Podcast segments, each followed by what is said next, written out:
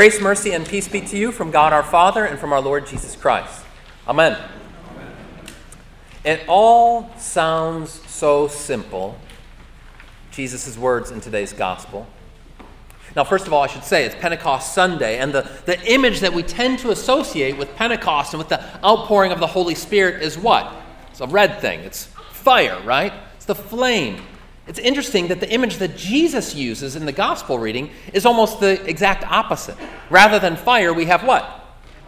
Water. Water. And there's a way of reading, of hearing Jesus' words, where it all sounds so simple. He says, Listen, if anyone is thirsty, let him come to me and drink, and that thirst will be quenched once and for all. If you believe in him, that thirst is going to go away. And not only that, you in your own heart are going to have rivers of living water that are going to flow out, continually replenishing others, even from yourself. That's the message there, and it's an appealing one. It's an appealing one. It's one that Christians will often glom onto. It's kind of the, you might think of it this way, as the before and after message. Or I like to think of it as like the Rogaine message, right? Remember those ads from Rogaine? Before, you were bald and sad lonely. But then you use Rogaine, and now you have hair and you're happy and people like you, right? There's a way of proclaiming the Christian gospel where it's like you used to be a, a sad, lonely, dried up person, but now you believe in Jesus, and all of your problems have been washed away, and now you have those rivers of living water flowing out of your heart continually. You've always got enough strength and energy, and life is good. That's an appealing message, yes? It's one that I like to believe in, and there's certainly some truth to it. But there's also a problem to it. There's a problem with that simplistic message of, okay, yep, just believe in Jesus, and now, ever after, you're not going to thirst anymore, and moreover, you're going to have rivers of living water flowing right out of you all the time. I got to be honest. There are days, perhaps more often than I care to admit, where I don't feel like I have rivers of living water flowing out of me. There's days where I feel more like I've just got a little bit of a trickle, and it's mixed with sludge not a river of living water. And what's more, my thirsting for God has not gone away, though I believe in Him. Still, I'm thirsty. Still, I'm longing for more. And there's some who would say, yeah, you know why that is? It's because you're not a real believer. I was talking with a buddy of mine, John, recently, and, and John now is happily married. He's got a great family, but he was relating to me a number of years back. He was dating this girl, nice Christian girl, and he's a nice Christian guy. His dad's a pastor. You know, John was actually going into ministry studies at this time. Well, he was dating this girl for a while until finally he met her parents. And, she, and they said to him, John, we're sorry, you're not going to be able to date our daughter anymore. He says, Why is that? And they said, Because we only let her date Christians. And he's like, Well, I'm a Christian. I'm a, I'm a believer. I'm, you know, I'm studying for ministry. My dad's a pastor. And like, Yeah, but we don't see the gifts of the Spirit in your life. We don't think that you're a real believer. There are some who would say that if your life doesn't evidence this kind of, of extraordinary, even a miraculous change, if we don't see rivers of living water flowing out of your hearts all the time, then perhaps you're a fraud, a fake Christian. Is that the case? I mean, if I have received the Holy Spirit, why don't I sense those rivers of living water always flowing? If I am a true believer, why am I still thirsting? Where are those true headwaters? Now, I want to explore that question further. But in order to do that, we're going to have to take what seems like kind of an inside baseball digression, okay? I promise it's going to have payoff, but you're just going to have to stay with me for a moment. If you need to take a quick nap, I understand, but we'll try to bring it all back together. Now, I want to talk about writing in all caps. You ever do this? You don't do it, but other people do this sometimes. In emails or on social media, and when you write in all caps, that usually means that you're doing what? You're, you're yelling, right? Like, why are you yelling at me? Use small caps like normal people, or no caps at all. Why are you yelling? Well, in the ancient world, they weren't yelling when they used all caps. In fact, for a long time, that was all that they had. All that they had were capital letters. So that the manuscripts, the ancient manuscripts that we have of the New Testament, which is written in the Greek language, it's written in all capital letters. You look at it and you're like, why is God yelling at me? It's like, no, this is just all I got at the moment. Not only that, in those ancient Greek manuscripts, they did not have punctuation. They didn't have punctuation. So just imagine one big full page of text, and it's just all capital letters, and it all just runs together, one word after another. You and I would look at that, and our, our eyeballs would just glaze right over. But folks in the ancient world, for those who could read, it was natural. This is just the way that it was. You would read it and you'd be able to parse out, and, and point of the fact, you're able to, to look at and kind of see where the natural breaking points are, where the words come apart and where the sentences are. Nine times out of ten, it's not ambiguous at all. If you were able to read that, you'd be able to, to see clearly here's where it's going. Now, why do I bring this up? Because every once in a while in those manuscripts, it would be a little bit ambiguous. Where does one sentence end and the next one begin? How should we break this apart? This is the job of of biblical translators. We've got one of those ambiguous spots in our gospel reading today. When Jesus is speaking and he cries out, what does he say? Now, I want you to open your worship folder to our gospel reading and at the bottom of page 9, or at least it was in the large print edition. Go to the bottom of that and see that gospel reading. Normally, with all of those capital letters and no punctuation, just with context clues, you can see where does one part end and the next part begin. But in this case, in this case, it's a little bit ambiguous. And let me show you how. As we have it in our translation, the one that we read a moment ago, Jesus says, If anyone thirsts, let him come to me and drink. Whoever believes in me, as the scripture has said, out of his heart will flow rivers of living water. Okay, that's version A. It's like we're at the optometrist. You know how they do that? Better A, better B, better A, better B. All right, there's version A. Now, at the bottom, you notice we put an asterisk there. Look at the bottom of that page. This is version B. And even in our ESV translation, it includes this footnote. Listen to this. It says, If anyone thirsts, let him come to me and drink. And to, let him come to me. And whoever believes in me, let him drink. And then it goes on from there. As the scripture has said, out of his heart will flow rivers of living water. Okay, Pastor, that's a very tiny difference. Not sure why you're drawing our attention to this. Well, let me tell you why. Because in that first translation, the one that we heard read a moment ago, it suggests that those flowing rivers come out of the believer's heart. Jesus says, You thirst, you come to him and drink, and then you believe in him, and the scripture said, Out of your heart will flow rivers of living water. But there's an alternative translation, which in fact I want to submit to you as the right one. If anyone thirsts, let him come to me, and whoever believes in me, let him drink. As the scripture has said, out of his heart will flow rivers of living water. See, at stake here is whose heart are those rivers of living water flowing from? The believer's heart or Jesus' heart? Now, I've taught you so well that when I ask you a question like that, the answer is almost always yes. and we'll get there.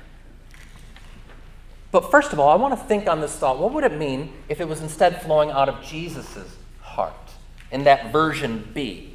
Would there be any support for that? Is there anywhere else that we could see that in the scripture? We might go here. Uh, John goes on with this explanatory note quoting the scripture, as the scripture has said, out of his heart will flow rivers of living water.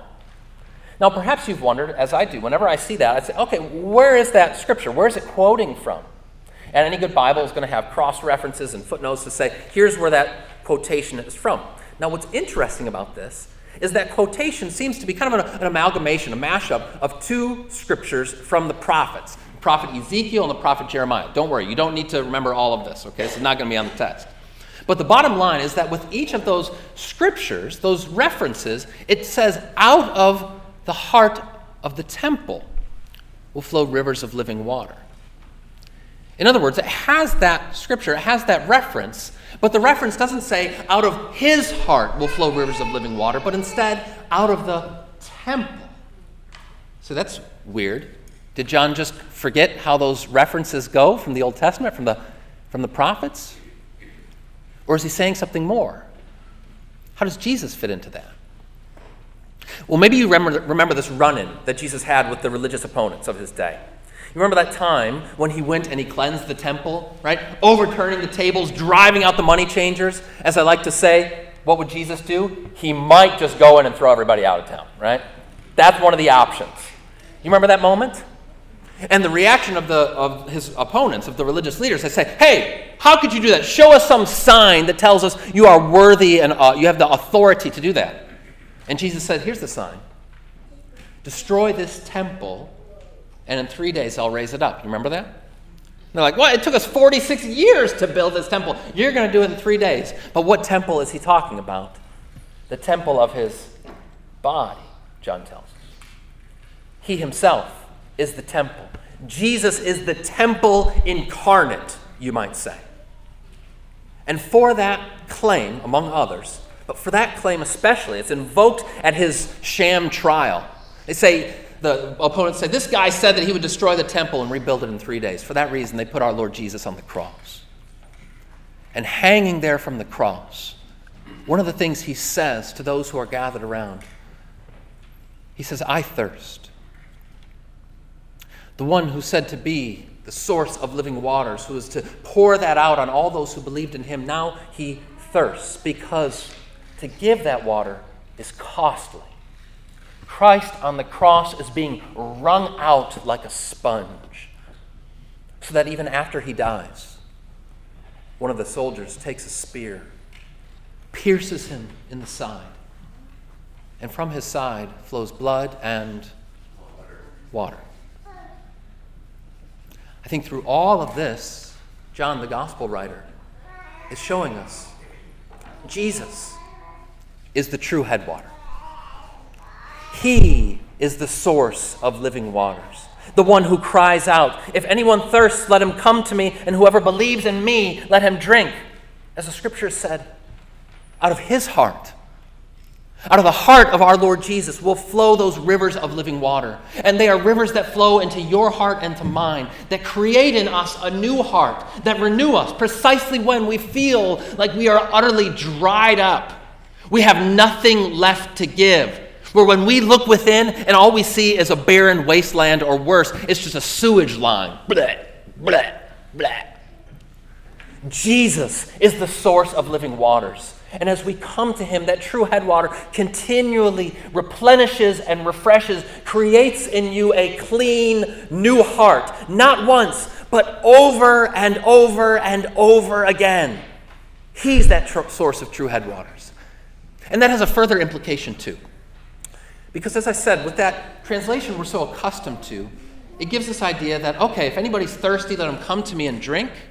And when you believe in me, oh, you're not going to thirst anymore. Got that thirsting problem taken care of. But instead, what the scripture is actually saying, what it suggests to you and me, is that no, both the, the believer, the one who's longing for Jesus, he thirsts and he comes to him. These aren't, so to speak, successive states. You thirst, you believe, you're good. These are simultaneous states. Thirsting and believing go hand in hand over and over. And I'd say even more that to believe in Jesus doesn't dampen that thirst, it deepens it. It deepens the thirst. the psalm said, Psalm 42, as a deer pants for flowing streams, so pants my soul for you, O God. My soul thirsts for God, for the living God. That's the cry of the believer. You haven't left that thirsting behind, it's deepened now. St. Peter says, like newborn infants, long for the pure spiritual milk, that by it you may grow up into salvation, if indeed you've tasted that the Lord is good. What Peter is saying is that a sign of maturity, of growing in your faith, is the fact that you thirst more and more for the Lord. You are increasingly dissatisfied with the thirst quenchers that this world has to give. Gatorade may have electrolytes, but it can't reach you and touch your soul at the deepest depths of your being. Only Christ Jesus can do that. Only the living waters that flow from Him. And once we have tasted that, nothing else can satisfy. It makes me think of, of my daughter Beatrice when a number of years ago, when she was very small, the first time that we gave her, she doesn't remember this, the first time that we gave her strawberries. and she tasted a strawberry, and it was like this. Suddenly, the scales fell from her eyes, and she realized, I live in a world where strawberries exist, right? Life would never be the same. That's how it is for you and me. That believing in Christ Jesus, now we have tasted and seen that He is good. Now that thirst deepens more and more, and wonder of wonders. Not only do those living waters come to us and replenish us from the true headwater, those waters truly do flow in you and through you. And through you. This is that both and, where the answer is yes. I realized this really only retrospect, but I discovered it a number of years back. I'm 18 years old. I've just graduated from high school. And like many kids that age, some of you here this morning, I'm starting to think, what's my life going to really amount to? Where am I going? How could I possibly make a difference in this great big world? Well, as I'm having those questions over the summer of, uh, after my senior year of high school, my uncle Eric comes out to Michigan from California. He comes and visits us and he says, Hey, Ryan, you want to go for a road trip? Who doesn't love a good road trip, right? I've got like a part time job, but whatever. Like, I'd just as soon join him, go on this trip across the country. So we do. We start up uh, in the Detroit area, we go up into the UP, and we grab Highway 2. Maybe some of you have done this. We take Highway 2 from the east end of the UP and we start going. Like, how far are we going to go on this? It's like Montana. so we start making our way all the way across the UP and across Wisconsin, and we're going across the top of Minnesota. And he's like, hey, I want to do just a little jog. I want to take you to a particular place today. Eric and I have been having these conversations about my future and vocation and what does it all mean and does one life possibly make a difference? And he says, We're going to take a little field trip along the way. So at one point, going across northern Minnesota, we leave Highway 2, we go south a little bit to this little lake, Lake Itasca.